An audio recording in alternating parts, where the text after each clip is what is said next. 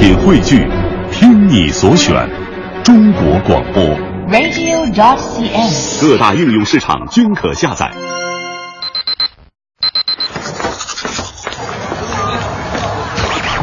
向早起的人们致敬！这里是北京上空最酷的新闻 talk talk show，头条、热点、资讯、强眼道、大明脱口秀。这里是属于你的快乐早点到，早点到，你可以表达赞美、否定、引用或者歌颂，我们将幽默、谈资、正能量集于一身。快乐早点到，每天早晨七点到九点，FM 一零六点六，让这个世界轻松一点。Sounds good。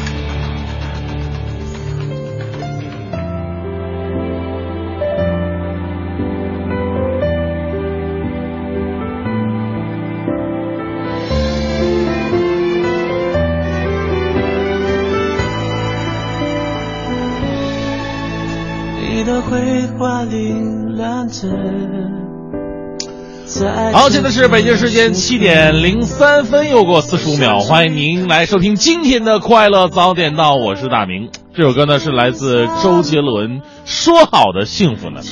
呃，最近呢，大家喜欢的周杰伦呢，这个周董啊结婚了，很多人觉得特别的幸福。朋友圈里边总总结这个爱情经验啊，大家伙也喜欢总结这个。比方说最近特别流行这句话嘛，呃，您应该也听过，就是周杰伦把青涩给了蔡依林。成长给了侯佩岑，承诺给了昆凌，只能说两个人能否走到一起，时机很重要。你出现在他想要安定的时候，那么你的胜算就很大；你出现在他对这个世界充满好奇的时候，那么就只能呵呵了。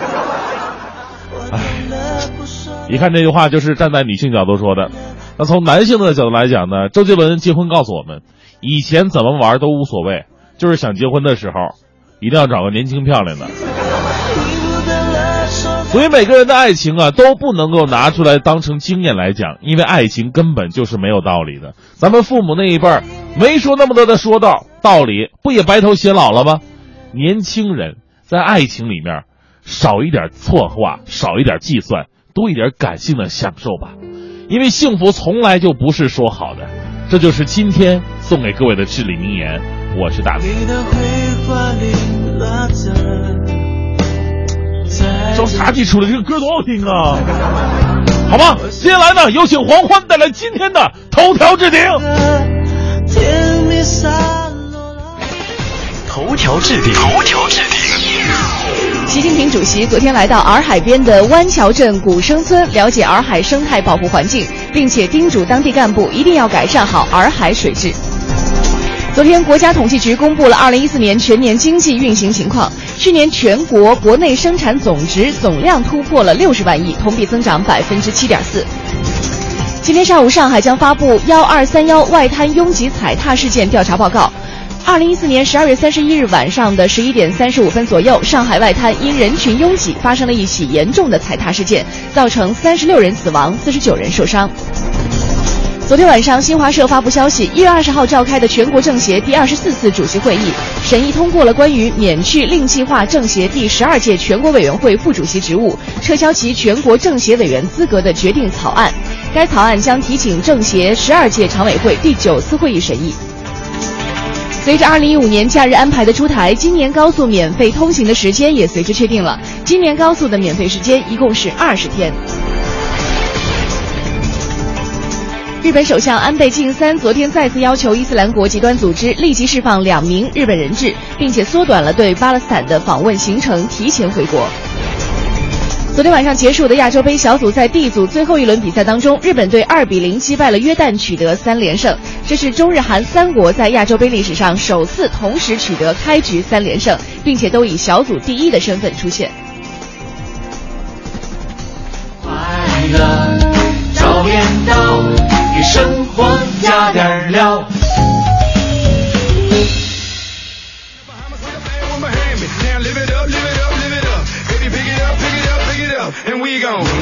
好，现在是北京时间七点零九分，回到我们的快乐早点到，各位早上好，我是大明。早上好，我是黄欢。啊，又是全新的一天，马上开始了哈。有的时候我们这个上节目之前啊，还没有开始说话呢，就收到很多朋友给我发来的消息啊。就是这啊个消息很简单，就是问候一下早上好，对他，就觉得很温暖啊，对，但是呢，其实每天开话筒之前，我跟黄欢都绞尽脑汁，今天这个讲的话题要用一个怎么样血腥的方式呈现在大家的面前呢？听起来好参与，或者你参与的欲望会比较强就一点。听起来就是耳朵你会噔一下竖起来那种感觉。哎，你到底要说什么，是吧？啊，对对对，其实现在啊，很多朋友都是有这样的一个习惯，嗯就是为了让别人引起别人的一个注意力，无论你是写文章取标题也好，还是我们这个，比方说在外边那个卖卖卖东西，什么老板娘跑路了，老板娘跳楼了。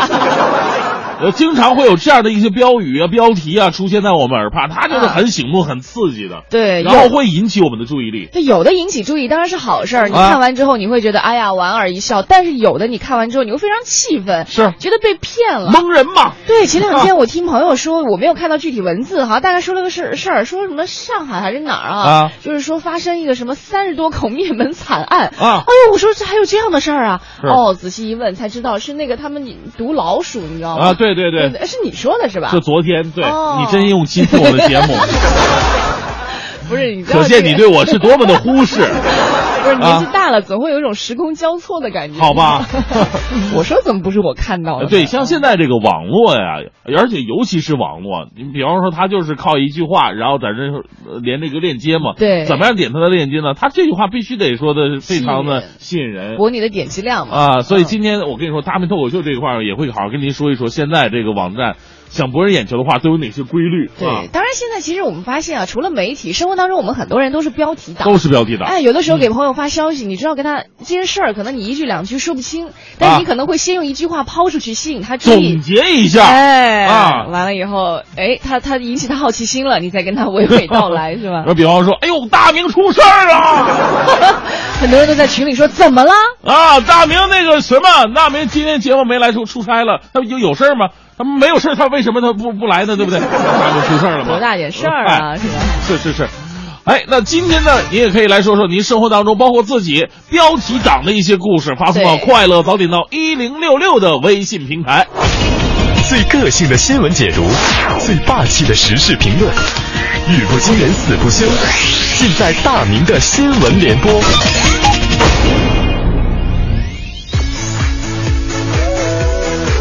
好，正在为您直播的是大明的新闻联播，这时段呢来关注一下医患关系。南方都市报的消息，十八号呢，一对老年的夫妇啊，在上海一家医院看病的时候呢，是两度插队，甚至阻止医生为其他病人拍片，并且呢，掌掴殴打医生。事后啊，院方为其中一个老人做了检查，老人呢目前已经是悄悄的离开了医院。这个院方呼吁啊，医护人员要多理解、宽容、忍让患者，也希望社会理解并尊重医护人员。那这条新闻的重点在于啊，之前有网友在网络上曝光了患者和医生起冲突的照片了，还在配图下面说这事儿是医生打病人。啊，结果呢，这个医院出面澄清之后啊，这位网友也删了自己所谓的曝光的微博。所以呢，想好好的骂这位网友几句啊，这这又觉得不太合适啊？为什么呢？因为不知道从什么时候开始，城管和群众争吵，我们会自然的脑补是暴力执法；医生和群众争吵，我们自然的会脑补医生打人；官员和群众争吵，我们自然会脑补官官相护；老师和群众争吵，我们自然会脑补虐待体罚。其实现在很多职业啊，我们很难再用公正啊、友善的眼光去看待他们了。形成如此的局面，究竟怪谁呢？其实也是标题党有很多时候在作祟，你知道吗？作为患者看病的时候，请不要戴着有色眼镜看待医生。咱们说庸医那肯定是有，各行各业不都有这些庸人吗？这好比是阴天时候厚重的云层，但是坐过飞机的人都知道，乌云的背后其实是金色的幸福线呐。接下来呢，我们再来说一件奇事儿啊啊，呃，在去年呢，就特别流行一句话，说，哎呀，直到我膝盖中了一箭。这句话到底什么意思？出处是哪儿？我还真的不太知道。那这句话莫名就就流行起来了。不过在刚刚真的在现实生活当中发生了膝盖中了一箭的悲催事件。家住长沙某小区一楼的王先生啊，正在家里边晾衣服呢。啊，这个唱着小曲儿，晾着衣服，生活多么美好。结果却被一支不明飞来的利箭射伤膝盖，金属箭头穿透膝盖足有十二厘米，留在外面的箭身足有七到八十厘米长。呃，据事后了解啊，原来是隔壁楼的梁先生爱好射箭，练剑的时候呢，练脱靶了。目前剑已经取出来了。我们脑补一下啊，王先生当时的内心戏。哎呀，我一直以为自己门院是最安全的地方，只想在这里做一个安静晾衣服的美男子，直到我膝盖中了一箭。所以说，呃，膝盖中了一箭，可能在那个时候的意思就是把自己拉回到现实的意思吧。但是生活当中，膝盖中了一箭，那不是闹着玩的。我们想想，如果这个箭再偏一点呢？哎呀。真想问问这个梁先生啊，就射箭那哥们到底是无心为之还是故意报复呢？别忘了，他射的可是隔壁老王啊！啊，说正经的，小区呢毕竟是公共场所，这么多人来人往的，咱练剑既然不能够保保证百发百中的话，还是换个人少的地方练的。呃，这两天我就恶补这个美剧《绿箭侠》，绿箭侠这个剑术为什么这么好啊？他在孤岛上待了五年嘛，对不对？所以说您呀，找个没人地方待五年，您的剑术练出来了，你再出来吧，你。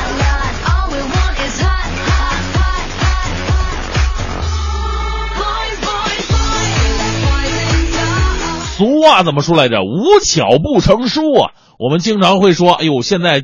这个电影啊，电视剧的剧情太狗血了，一点不符合逻辑。我跟你说，现实生活其实有的时候比电影还不符合逻辑呢。来看一下浙江电视台的消息，说浙江有一姑娘叫小玲，前一阵子呢买了个 iPhone 五，用了没多久就被偷了。哎呦，这个生气呀！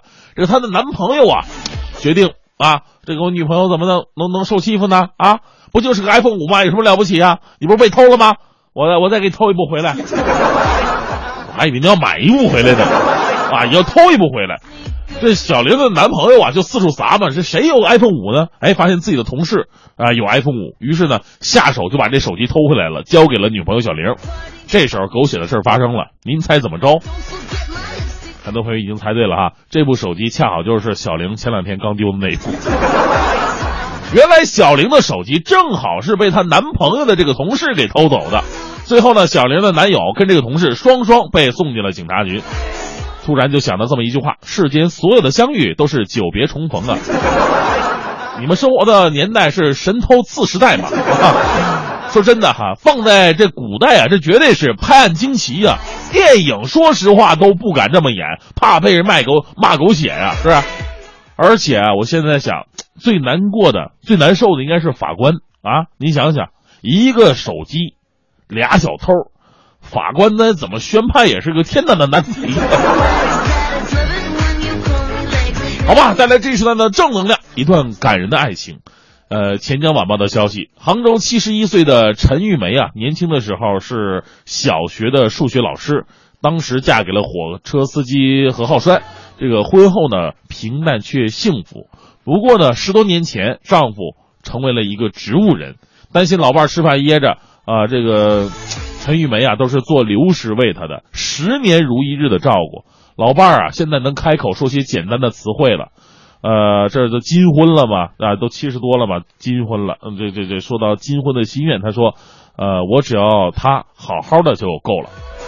这你不得不相信呢，陪伴是这个世界上最动人的情话呀。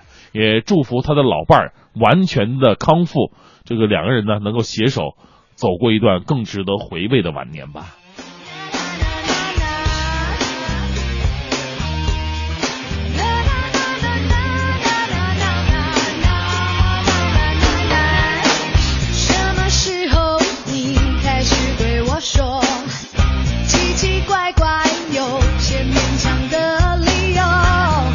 今天我们互动话题和您一起说到的是这个，我们都是标题党。生活当中，我们可能自己有的时候不小心就成了标题党，有的时候会发现身边人是标题党。对，那有人问了，说标题党到底是什么呀？是什么呢？什么意思啊？这么多年你还不知道标题党，你就 out 了。对，来给大家解释一下吧。好，嗯，呵，对，其实我们生活当中经常会关注到一些媒体，可能有一些媒体呢，他在发布一些新闻的时候，他会利用一小撮人的那种，比如说猎奇的心理啊，嗯他们希望可能用一些呃，或者是暴力的，或者罪恶的，甚至有一些性爱的一些字眼，一些传递一些错误的一些价值信息。哎，对对对，有的时候呢，他会为了吸引眼球，比方说这个宣传一下会《水浒传》啊，啊这是比较经典的这个这个段子哈。啊，他不说《水浒传》，说三个女人和一百零五个男人的故事，就让人浮想联翩，无？限的幻想。对对对，来看一下生活当中有哪些例子呢？呃，二十一说，我们同事中午一起去周边的小饭馆，午饭 A A 制啊，边吃边聊天儿啊。有一个秘书今年二十六岁，纯粹标题党。我们饭桌上聊的中心呢，就比方说昨天。一坐下，他就说：“你们知道吗？大老板挂了！”我们都吓一跳啊，以为双规了呢，或者是总公司调职了呢。结果他告诉我，就这次体检呢，大老板查出中度脂肪肝。哦，那也没挂呀，到底怎么回事儿啊？吓人！早晚要挂了。哎呦，一零六六听天下，这一时段一零六六听天下，我们先来关注一下国务院日前发布的机关事业单位工作人员养老保险制度改革的决定。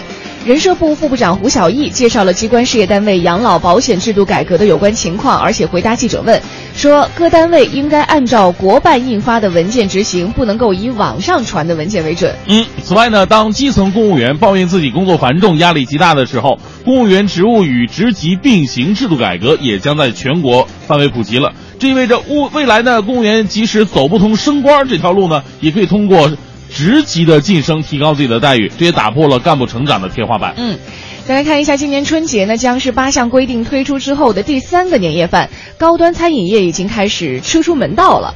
呃，比如说现在这个央视主持人白岩松对外分享了他的一些感受哈，他说以前我们家下馆子从来没点过螃蟹，觉得太贵了，贵的离谱。现在呢，四两的螃蟹才一只三十八块钱。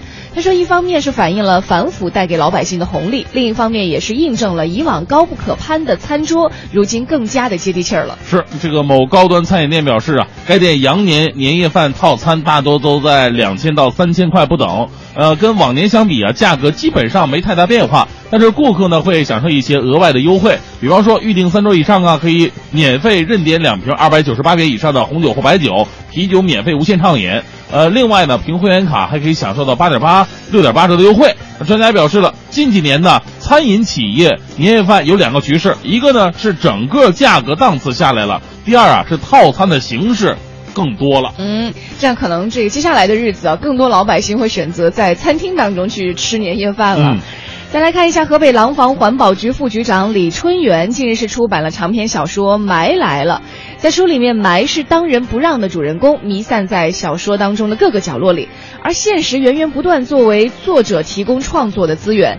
有一处细节看上去非常的夸张哈，说市区内近期连续发生了数起蒙面人借雾霾深夜入室盗窃案。嗯，其实如果我写的话，这个这些人都不用蒙面了，有雾霾了就不用蒙面，看不清是谁了。是呃，而李春元称自己啊，正是从现实当中获取的灵感。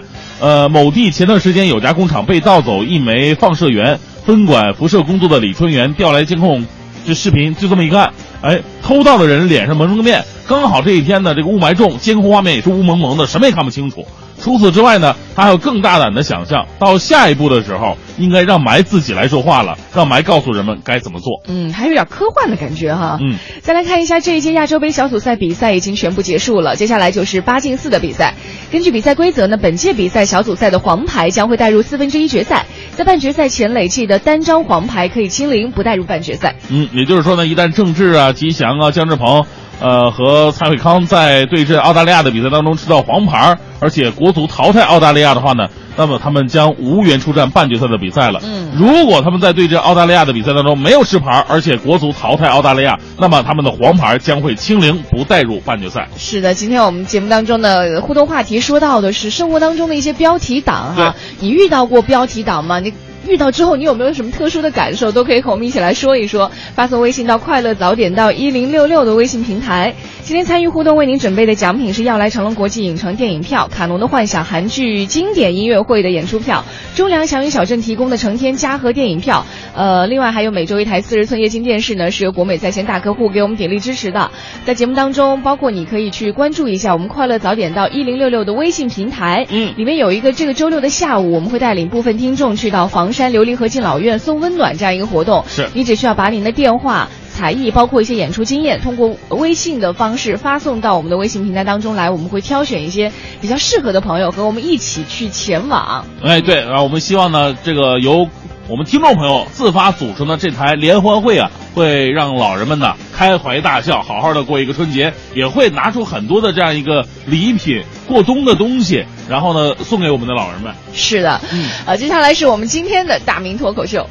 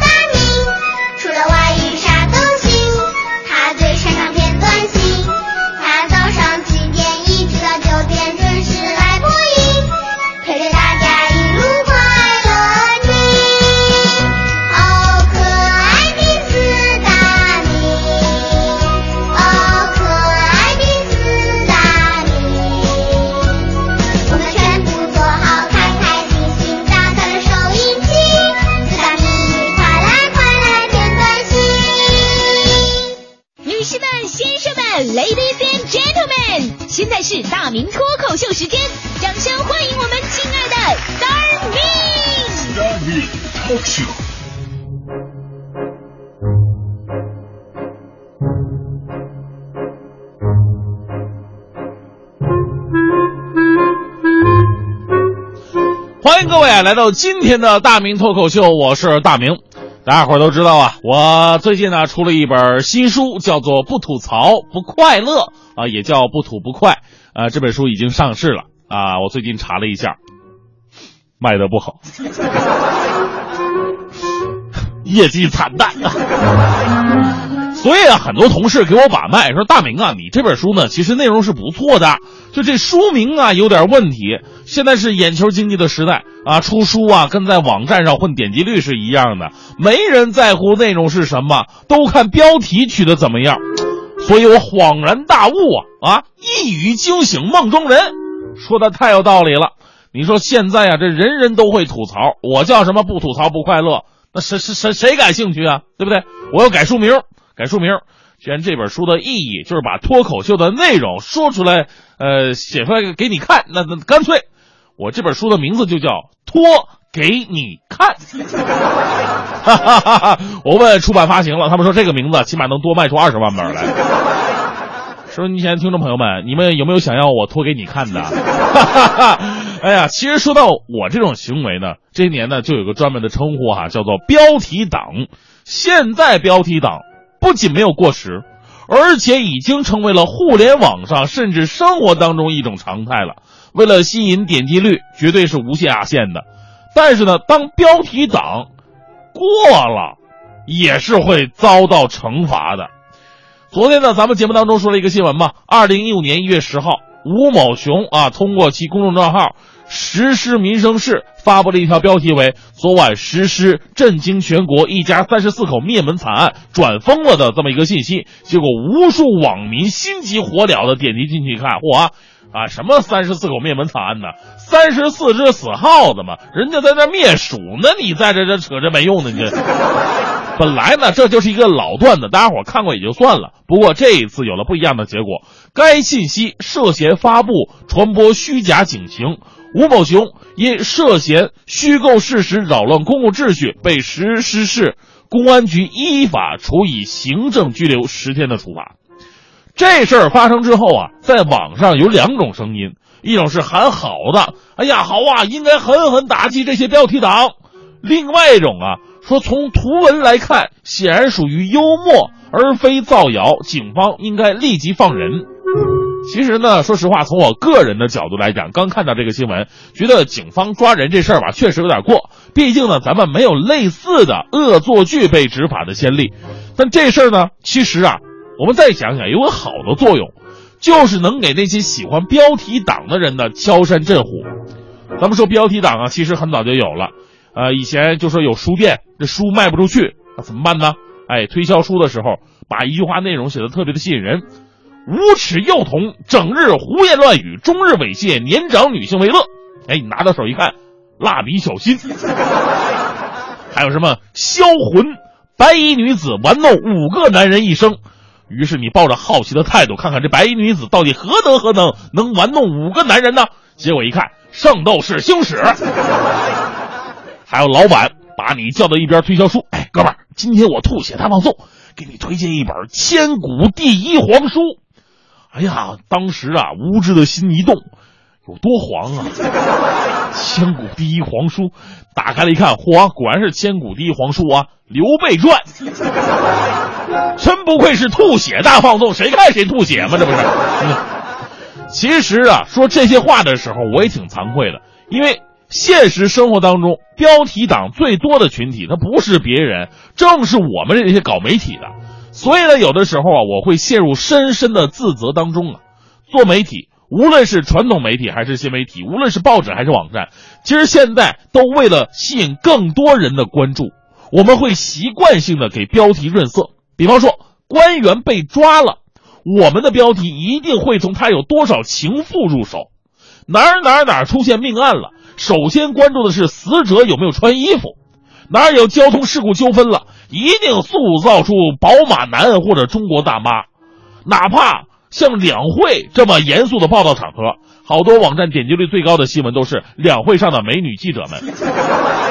所以啊，我们媒体标题党给标题取名字也是有规律的哈。总之就是一定要涉及刺激的字眼，比方说美女小三、尸身通奸、女模特、宝马男、中国大妈、部门官员、女明星开房偷情、男主播调戏黄欢。这样的标题，它不仅仅是标题党啊！你想想，其实从我们的新闻道德上来讲，这已经给大家伙带来了很多先入为主的倾向性的错觉。宝马男一定是所有交通事故的罪魁祸首吗？女演员就一定是生活必须混乱吗？中国大妈就一定那么没气质吗？部门官员就一定有问题吗？明星开房就一定为了偷情，而不是为了研究剧本吗？被调戏的就一定是黄欢吗？为什么就不能是男主播？哎呦，这气得暴脾气我！作为媒体人呢，我自我检讨，我们呢有的时候为了吸引眼球不择手段。以前呢有个段子就说这记者有多可怕啊？说领导到当地考察才下飞机，记者就问你对当地的会所有什么看法呢？领导很吃惊，现在还有会所呢？记者第二天登报，领导飞抵本地，开口便问有无会所。第二天记者问领导，你对会所问题有何看法？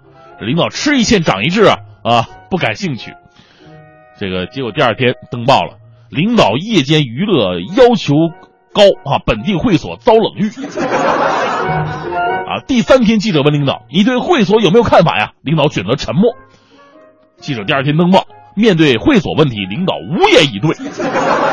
领导最后大怒，对记者说：“你要这么乱写，我去法院告你。”第二天媒体争相报道，法庭将审理领导会所案。领导看后撞墙而死。死后，媒体还补充一条报道：为了会所而自杀，领导的这一生啊！媒体啊，如果真的无良起来，真的是太可怕了。所以说了这么多呀，我们再回头看看刚开始我们说的那个吴某雄那个看似处理的有点过的虚假信息案件，我们就会发现了，当今的媒体确确实实需要整顿，取一个吸引人的标题，这是没有错的，但总得有个度啊。体现出的应该是我们的文化，而不是肉体。作为一个媒体人，我自己也得好好反省。我不瞒各位哈，当时呢，呃，因为作为《快乐早点到》的节目主持人呢，为了提高自己节目的收听率，我曾经一度啊想把我们节目的名字给改了。《快乐早点到》这名实在太没特点了哈，我这光光我所知哈，这个全国范围内就有三个《快乐早点到》的节目。听名字我就没有想听的欲望，不怪大家伙不听我们节目，真的。我那时候我就在想，我说主持人再好有什么用啊？这名字太破了。所以那时候我就想把我们名字给改了。改了以后我相信无论是节目收听率还是网上点击率一定会暴涨。有朋友问了你这想改什么名字？我改这个名字就是一精壮男子调戏七十三岁老妪五马录音流出点 mp 三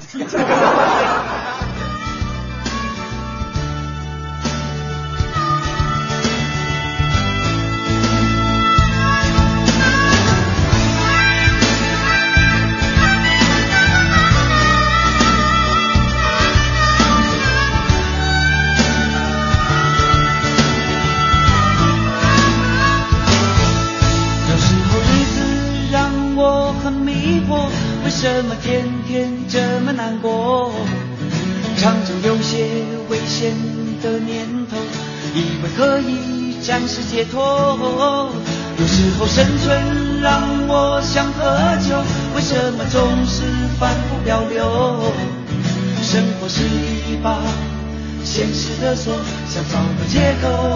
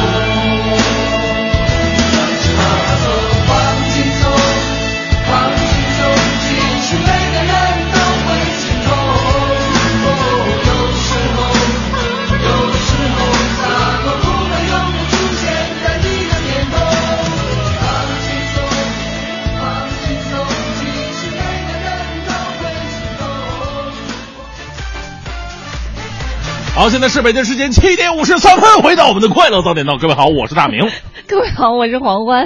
你为什么突然那么气势汹汹的？嗯，这个。我觉得吸引呃吸引大家的一个注意力嘛，啊早上的时候。今天没有用标题党，但是要用气势党，是吧？对对对，嗯呃，我们今天的节目呢聊的是标题党啊。嗯刚才脱口秀也说了，这个很多无良的标题党啊，是确实是歪曲了新闻事实，然后就是为了骗点击率。我们现在说实话，现在为什么那么多网站呢？包括新媒体，你手机里边的 app 软件，很多的这这标题起的是五花八门的，他们对为什么不是光为了好玩？你把这个这越多的人点击越看吧，这个广告商家就越喜欢，是但是真来钱的这个可是最早的时候，我觉得标题党其实是一个。呃，夸他有创意的一种方式，都不知道怎么用着用着就变成了一个很烂俗的一个词。对，所以你就不能过，凡事得有个度。你可以就是取的这这很很新鲜。比方说，呃，刚才我看到咱们有一个朋友啊，这也是我们一老听众说的，特别的有文化。啊呃，寂寞梧桐说了，说标题党不是新生事物，早在唐代就有了。啊李白呀，就生生的被标题党汪伦忽悠过。嗯汪伦给李白写信说，我们这儿有十里桃花，万家酒店。嚯是吧？李白特别开心呐，哟，这桃花呀，哈哈，对，桃花运嘛，而且我就喜欢烂桃花，兴高采烈的去了，结果哪有什么十里桃花，就一株桃花树，一家酒店啊，啊，人家汪伦说了，啊，这十里桃花也不是说桃花树，我们这有个桃花溪，这个这个小溪长十里，啊，万家酒店呢，这老百姓万，这不是老老万家的酒店吗？对不对？啊，所有的所以就有了这个桃花潭水深千尺，不及汪伦送我情的这个诗篇呐。啊李白其实那时候都特别恨你忽悠我，我也忽悠你，哎，桃花溪就被他给住起来了。哦，嗯深千尺，原来这样的事情哈。是啊，说到这儿的时候，我就想到，原来我听说过哈，就是我的有一个长辈，当时他就是特别想找我们家另外一亲戚，他也是用类似的方式，他就说那个你嫁给我，我们家那边山清水秀的，风景特别的好，哎溪水重重的。火哎呦，一听就是。嗯当然，这不是起决定性的因素了，只是已经有好感了。后来一听这个家乡还这么美，还带他去家乡，想想那就去吧。结果到了那边，发现这个没有溪水重重，只有那个小小叫什么小阴沟，小阴沟里的水倒是流的也挺欢腾的。没翻船吧？没有。另外还说到这个山清水秀呢，嗯倒是还不错。嗯但是呢，就是你刚刚水也知道了，那个山据说从最后一班公交车下来之后还得打蹦蹦，打了蹦蹦下了蹦蹦，说过了某个加油站第几棵树那儿，一定要看清楚了，数清楚了，跟那个司机说，我到时候下下了以后还要走两小时山路。救命啊！说当年抗日战争都没打到那儿。哎呦天哪！所以呢，这里印证了一首歌啊，嗯，谁不说俺家乡好嘞？哎，你不会弹舌。吱呀吱喂，我也不会弹舌，不知道为什么，小时候有点大舌症啊。哎呀，累死我了！哎哎，真的好牛吱啊！呀各位。行了行了，回到我们今天的话题，标题党。嗯啊，当然说到标题党的时候，我们有个活动要跟大家来征集一下哈，叫做“我给爸妈唱支歌”。哎这个绝对不是标题党，可能之前前几天的时候，我们在节目当中已经听过类似的宣传了。啊，对，呃，因为过年的时候嘛，很多人有的人可以回家，有的人不能回家。嗯那对于父母的爱会因为距离拉得特别的绵长。是所以我们就希望各位呢，能够在这个春节期间，包括这段时间，你可以通过这个发送。M P 3的格式发到我们的这个快乐早点到的一个指定邮箱，具体的邮箱你可以关注一下快乐早点到一零六六的微信平台，呃，你可以这个在你的歌声当中来表达一些你对父母的一些爱。哎我们的要求是有一些具体的要求，就是音频技术质量一一定是要符合播出要求的，就是不能说你这个质量太差了。对对，听不清你唱的是什么。对，另外呢，你在参与者的这个。标注上面要标明你的姓名、年龄、职业，还有对父母说的话，或者你可以讲一个和父母之间的一个小故事。嗯，希望你的歌声啊是能够让人听得进去的，因为有可能你被入选的话，听得进去。你啊被你被选中播出的话，我们会选一百位幸运听众嘛。选中播出的话，你会获得阿里公益天天正能量给你提供的年货大礼包，一并送到你的家里。而且呢，你的祝福有可能会在春节期间的文艺之声和乡村之声来滚动播出，并且在央广网、中国广播的 App 还有唱吧进行一个展播的回听。啊，那把这个音频发到哪儿呢？对，大家可以关注一下我们的有一个邮箱，好对，邮箱的地址是在这个我们快乐早点到一零六六的微信平台当中，今天也推送了，哦大家可以来看一下，嗯。呃，如果给爸爸妈妈唱一支歌，你会唱什么样的歌呢？妈妈，我们有钱。张震岳知道伤心死了啊！希望各位能够来参与到我们快乐早点到的活动当中来。一零六六听天下，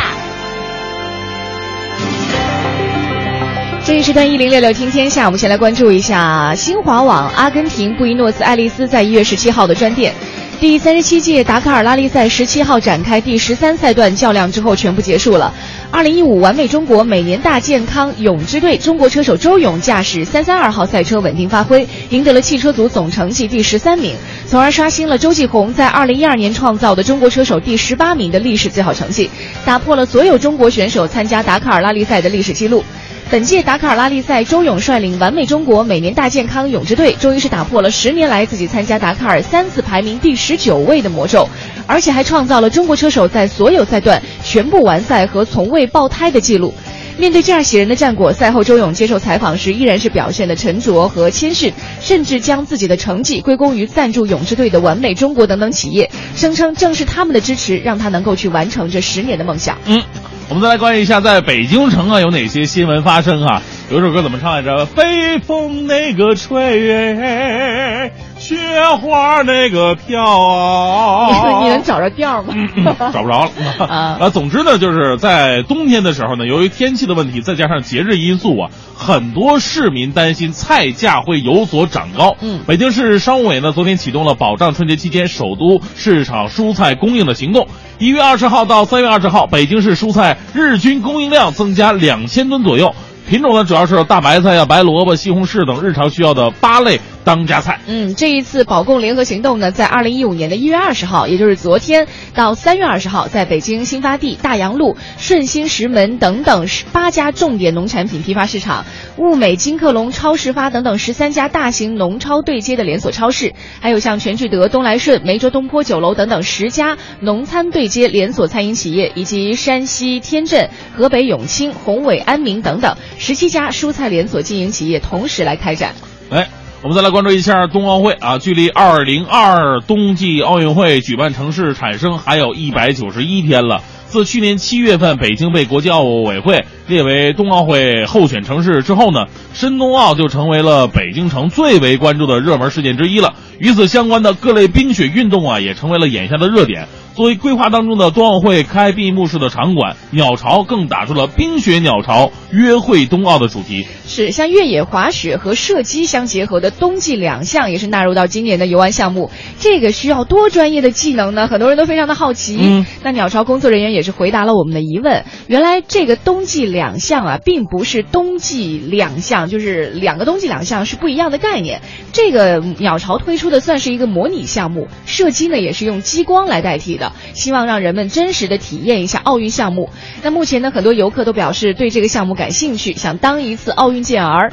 除此之外呢，冰球比赛、花样滑冰等等令人心动的冬奥运动，都可以在这个地方来领略它的风采。哎，是，我们也希望啊，像这些射击啊、射箭呢，能够用一种更安全的方式普及到老百姓的这个呃家庭生活当中，当成一种这个趣味的游戏。可千万别像刚才我们新闻报的那哥们儿一样，在家里边练射箭，结果让别人的膝盖真真正正的中了一件呢，太危险了啊呃！生活当中呢，我们都会这个有有很多的这个消息传到我们的眼睛当中、耳朵当中。那最近呢，有一条这个口香糖能开锁的帖子，也哦是传的非常的疯。口香糖开锁啊，说这个，如果你在楼道里啊看到有嚼着口香糖的陌生人，就要当心了，他很可能就是小偷啊。这个帖子说了，说小偷把口香糖塞到锁眼里，可以在短时间里面把门锁打开。那这个到底是真的还是假的呢？哎，我跟你说一个不幸的消息，这还真的是一个真事儿哈！真的吗口香糖开锁，根据王铁介绍的原理呢，将嚼过的口香糖塞入这个门锁，可以改变呃锁孔和锁芯的结构，仅需三十秒就可以把门打开。昨天呢，丰台区维修服务行业行业协会的监事长王祖生通过实验向记者证实了，口香糖的确能打开这个结构比较简单的这种锁。在他的操作之下呢，一把常见的一字锁就可以被口香糖轻易的打开。为此呢，王师傅也建议啊，防范口香糖大盗，最简单的办法就是，呃，这个换那个那种这个防护级别更高的 B 级锁。嗯对于不太容易打开的锁呢，窃贼也不会耗费太多的时间，因为时间拖得越久，他们就越容易被发现。哦所以说，提前各位检查一下自己家里的门锁，如果还是那种简单的一字锁。赶紧换锁吧。对，但是关于他刚刚说到的说，如果在楼道里看到有嚼着口香糖的陌生人，就要当心了，因为我发现生活当中很多人都喜欢边走路边嚼口香糖，会不会有一天走着走着就被人给敲晕了？对，就是进楼道，进楼道之前要把先把口香糖啊这个吐掉，对吧？就是如果你不是，小心挨揍是吧？对。再来看一下生活当中啊，这个海淀区文汇园北路李这个市民李先生哈，他抱怨了，说他们文汇园北路呢，近段时间自行车道上，呃，被划上了停车位，导致自行车道最窄的地方只有十七公分，那骑车的人呢，只只能够在机动车道上骑行，非常的危险。嗯，就此呢，北京市城市道路养护管理中心工作人员表示了，自行车呃道宽度呢，这个不能小于一米，最少应该适合一辆自行车通过。呃，对于在自行车道画这个停车位啊，则由交管以及城管部门是共同处理的。嗯，过几天就是腊八了哈，很多尤其是北方的人啊，对于腊八粥很好像都会有自己的一套独特的一种情节。对对对，放什么东西其实也各有讲究。是，今天我们的这个吃货词典呢，我们请崔代远先生来给我们大家说一说我们生活当中的腊八粥。吃货词典，吃货词词典。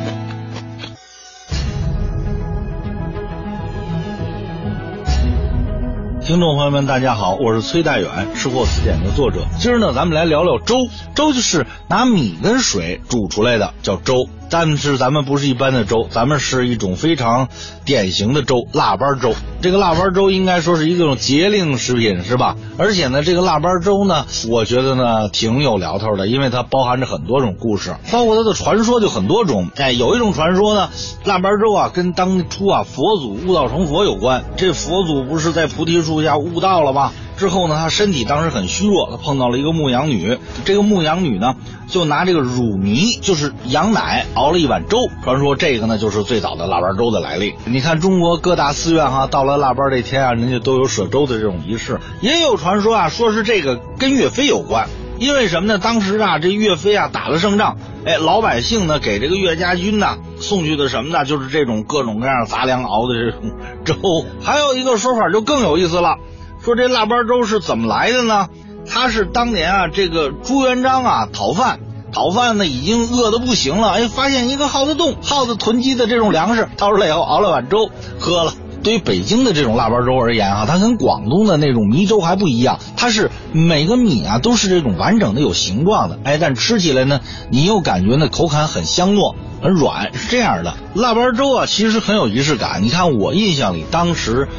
熬腊八粥啊，它要怎么熬呢？就是头天晚上就要准备，因为腊八粥一定是腊八这天早上就要喝上，就包括说这种洗米呀，而且各种豆，什么芸豆啊，什么红豆啊，包括各种果仁啊，有的呀它不一样熟，它要先泡，然后呢拿那个大锅呀，要挨那最小的火，别让它扑漏啊，咕的一宿之后，第二天早上起来，你得喝上这碗粥。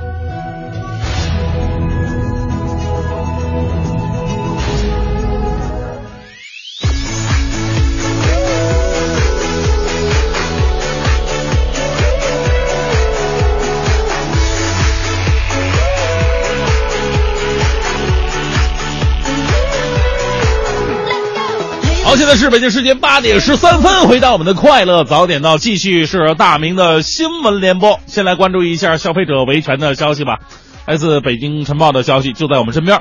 日前呢，北京的叶女士啊，在家乐福卤谷店买了几盒普罗旺斯香草牛排，回家之后呢，发现这牛肉啊没什么问题，但这个油包和酱包仔细一看，嚯，都过期了，而且这油包啊已经过期俩多月了。两个多月，这这这叶女士啊，就向家乐福提出了十倍的赔偿，但对方呢迟迟没有给出明确的答复。目前呢，北京市石景山食药监局已经是立案调查，看看这事儿到底是怎么回事。哎呦，这我就在想啊，这这真的是我们知道的那个家乐福吗？那个全球五百强的家乐福吗？你说十倍赔偿而已啊，不是酱包过期赔个十十包酱包不得了吗？这 还能不能愉快的维权了？你你你这这是。当然这都不是重点啊，重点呢是作为如此大名鼎鼎的企业，为什么在中国屡屡上演这样的食品安全隐患呢？我们还要为这个叶女士啊点个赞。这维权嘛就得抠细节，调料过期它也是过期，也是不能忍的。对不对？我们要向大家学习一下。下次我吃方便面如果没有调料包的话，我一定状告康师傅。啊，什么？我吃的是康帅傅吗？好，我们再来关注一条来自央视的消息。目前呢，由于多数高校都已经进入了的这个期末的考试月，各种防作弊的神标语啊，开始走红到校园的各个角落当中了。什么做个诚信考试的美少年，专心考试萌哒啊萌萌哒，亲考试违纪，呃处分包邮哦啊，宁可错的懵懂，也不抄的精准。对于这样的标语啊，不少网友表示很接地气儿，也有网友觉得这样的标语挺雷人的。咱们呢，别看广告看疗效吧，说实话，光靠标语防作弊，这绝对是不可能的。我们上大学那会儿，我们系基本没人敢作弊，不是说我们系有什么标语哈，也不是说我们的素质有多高啊，监考老师太厉害，我们监考老师有四大名捕之称啊，这四个人真的是。站在第一排就知道最后一排的人搞什么小动作，所以我后来明白一个道理哈，如果你站在讲台上面，台下的人真的是一览无遗。别以为老师看不见你，人家只是不想管你，给你机会呢。如果你真的是为所欲为的话，处分包邮啊，亲。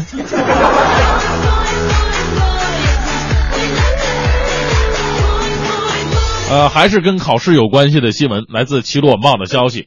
近日啊，一道济南某高校管理学院期末考试的题目引发了网友们的关注。这是最后一道大题，占分十八分，哎呦，非常重要啊！可能很多朋友开始是什么作图啊，还是什么大题啊？这这这到底难在哪儿呢？就这个题目特别简单，选出你认为翘课最多的三名同学。出题老师说了，目的不是让同学们相互检举，而是借鉴，呃，考核人力资源专业三百六十度成绩效管理中的同事互相评价。哎呦，你说说正所谓老师使出杀手锏，一看试卷就傻眼。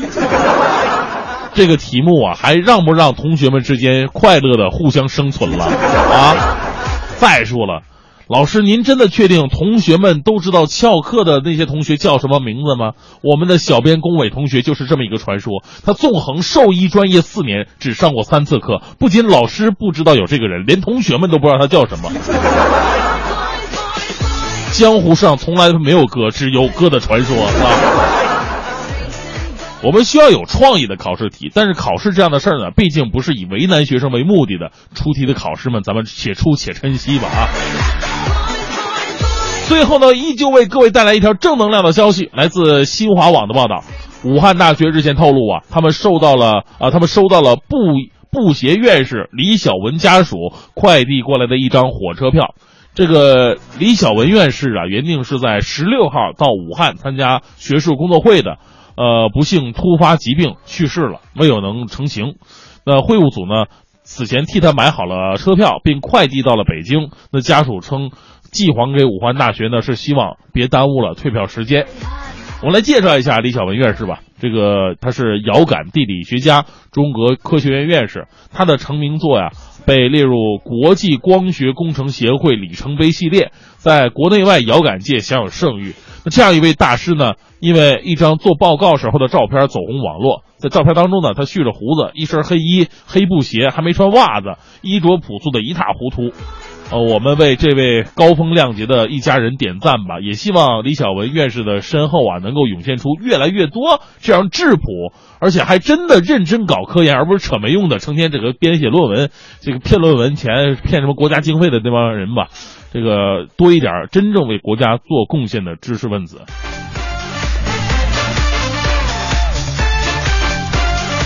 好，现在是北京时间八点二十五分，回到我们的快乐早点到，各位好，我是大明。早上好，我是黄欢。啊，那个呃，你来再说。我们还有要要规定说一个事儿，就是关于我给爸妈唱支歌这个。好，好。这个征集的活动哈，呃，希望各位能够发送微信，把你的这个唱歌的内容啊，唱到这录录成 MP 3的格式，发到我们的这个邮箱当中。邮箱呢，具体的邮箱已经发布到了快乐早点到一零六六的微信平台当中，大家可以去看一下。嗯呃，希望你唱歌的这个音频技术质量是符合播出要求的，而且你的哎表达也是清晰的。比如说，你可以在唱这首歌之前或者之后说一段对爸爸妈妈说的话，嗯或者是说一下跟他们之间的一些故事，把自己的、呃这个故事之后呢，用歌曲来表达。是另外，你的歌声呢，希望能够让大家能够听得进去。嗯因为如果你入选的话，你有可能获得阿里公益天天正能量提供的年货大礼包，而且会送到你的家里。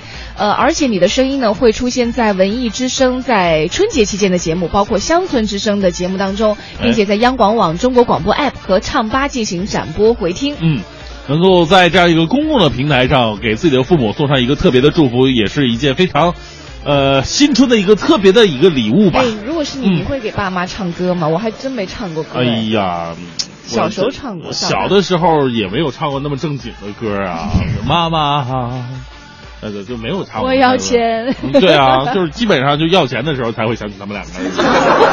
你不会想到平时说一些好听的、啊、那种软化呀，跟他们讲讲。不会啊妈妈你辛苦之类，你们都不讲吗？这就是为什么现在啊，独生子女的优越性，你知道吗？哎，我这个岗位只有我这么一个人，他们疼不疼只能疼我这一个，对不对？哎，你这不是赖皮吗？对啊，还有能耐再给我生出第二个来？哎哎，我这暴脾气，我这。你知道前段时间我还看了一个新闻啊，啊说是那个父亲和儿子断绝父子关系，他就啊登报了。是，对，那就直接在那个报刊的中缝上刊登出来，是真的。那得做出多么忤逆的事情，对不对？我还是总体来讲比较乖的，是吧？啊只是呢，在这个位置上会有优越感。呃，也感谢他们一直没有给我什么竞争对手，真的这个很重要，因为前两天我们不是报新闻嘛，说一个小女孩十三岁，哦，对，父母要了二胎，刚怀上，这小女孩用极端的手段，这个跳楼啊，这个割脉呀、自杀呀、什么的，来来来威胁父母。结果他妈最后没办法，这个多少个月来着，这孩子给给做掉了，这就是没教育好。这没教育好，而且我很担心她未来的老公会怎么办，这个才是最可怕的想。太多了。父母顶多管她十几年、二十年的，她老公管她一辈子，是吧？对，今天我们在节目当中呢，和大家说到这个标题党这件事儿啊，很多时候我们被一件事情吸引，可能因为事情你要说出来，它是很冗长的，是它不是三两句话可以说清楚，那怎么办呢？嗯于是我们用了一个标题，这个标题呢，很多时候都是耸人听闻的，对，一一一拿出来你就觉得我必须要点开，这太猎奇了，是抓住大家的猎奇心理。对啊，包括我们刚刚看了一个新闻，就是说有一个人怀揣二十五欧元，十二天游了五个国家，很多人都想，哎呦，这什么攻略呀？结果点开一看，原来他是在欧洲被偷了，身上只剩下二十五欧元。完了，他一直是跟着团队抱团参加的，所以团队是包揽了他所有的一些一些这个消费，是这完全都没有看头嘛。呃所以你身边的标配系统到底有哪些呢？发送微信到快乐的点到一零六六。这一时段一零六六听天下，我们先来关注一下澳大利亚。二零一四澳大利亚亚洲杯赛事呢，正在如火如荼的进行。虽然这是亚洲足坛的饕餮盛宴，但是据英国《每日邮报》的消息，在亚洲杯进行期间呢，极端武装组织伊斯兰国却残忍地杀害了十三名观看亚洲杯的球迷。嗯，呃，这个在伊拉克的呃摩苏尔市啊，发生了一起耸人听闻的事件。十三名青少年球迷在观看亚洲杯 D 组伊拉克对阵约旦的比赛当中，遭到了极端组织呃伊斯兰国就是 ISIS 的围捕。随后不幸发生，这十三名小球迷被押解到一块空地，随后极端组织的武装人员残忍的用机枪对其扫射。据悉呢，ISIS 对其管辖的区域规定，观看足球比赛是一种违法行为，因为足球来自西方国家。英国媒体认为这是让人震惊的暴力行为。嗯，再来看一下日本。日本京都府警方近日以违反出入国管理及难民认定法，从事资格外活动的嫌疑，逮捕了三十二岁的中国女子韩连丹。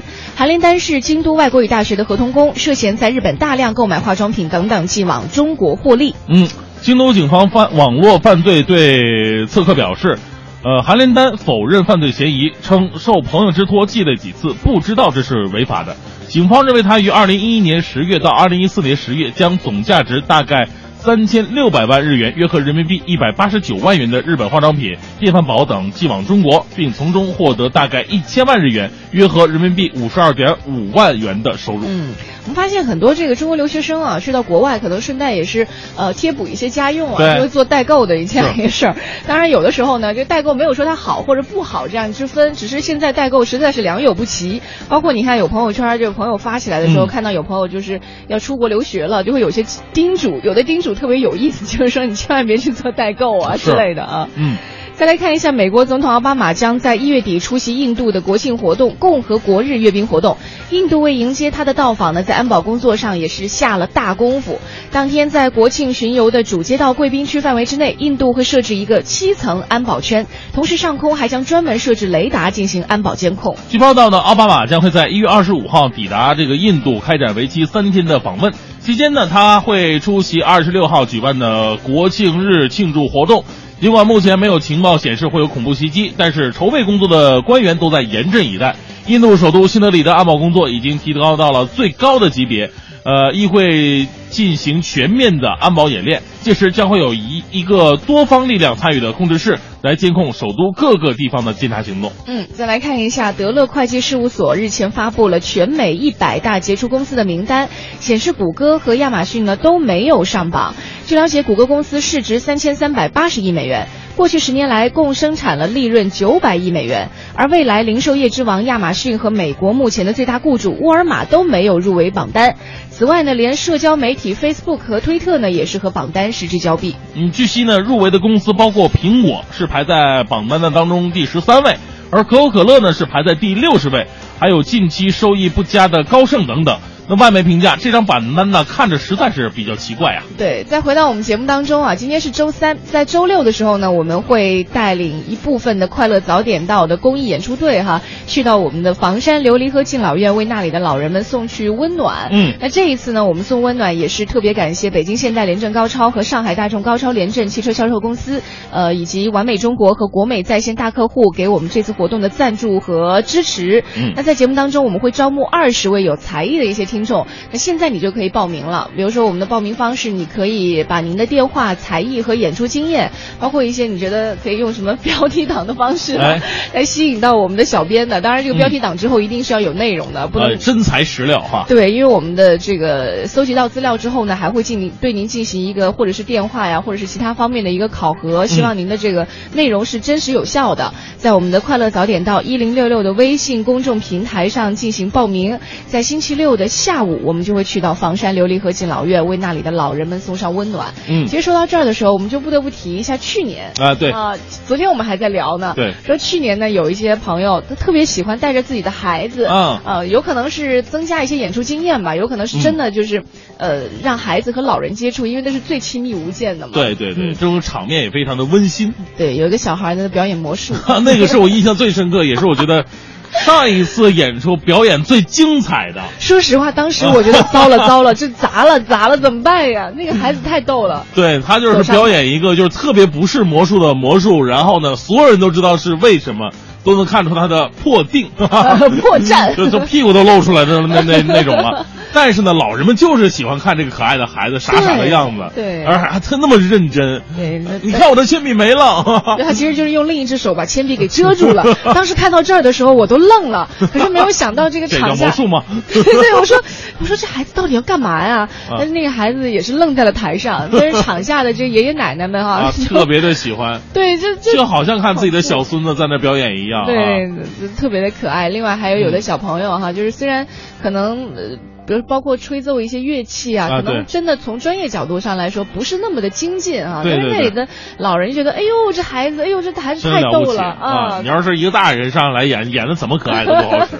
就是觉得无法理解，所以也希望各位呢能够把自己的一些才艺拿出来。嗯。我们在一月二十四号的下午和房山琉璃河敬老院的老人们一起去感受一下一个不一样的、充满温暖的周末。心里不自觉地感到寂寞，而其实时间对每个人都下了咒。那些路自己走，那些路身边有朋友，弄不清那究竟是场什么样的梦，美丽的让人没有想醒来的冲动，故事怎么诉说？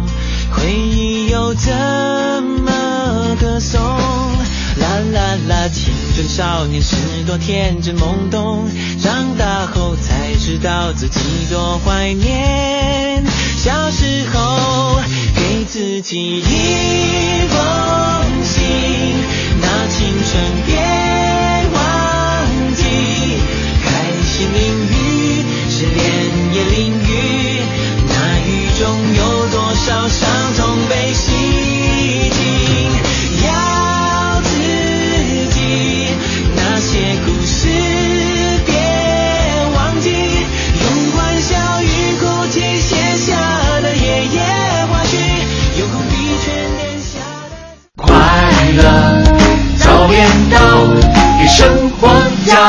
加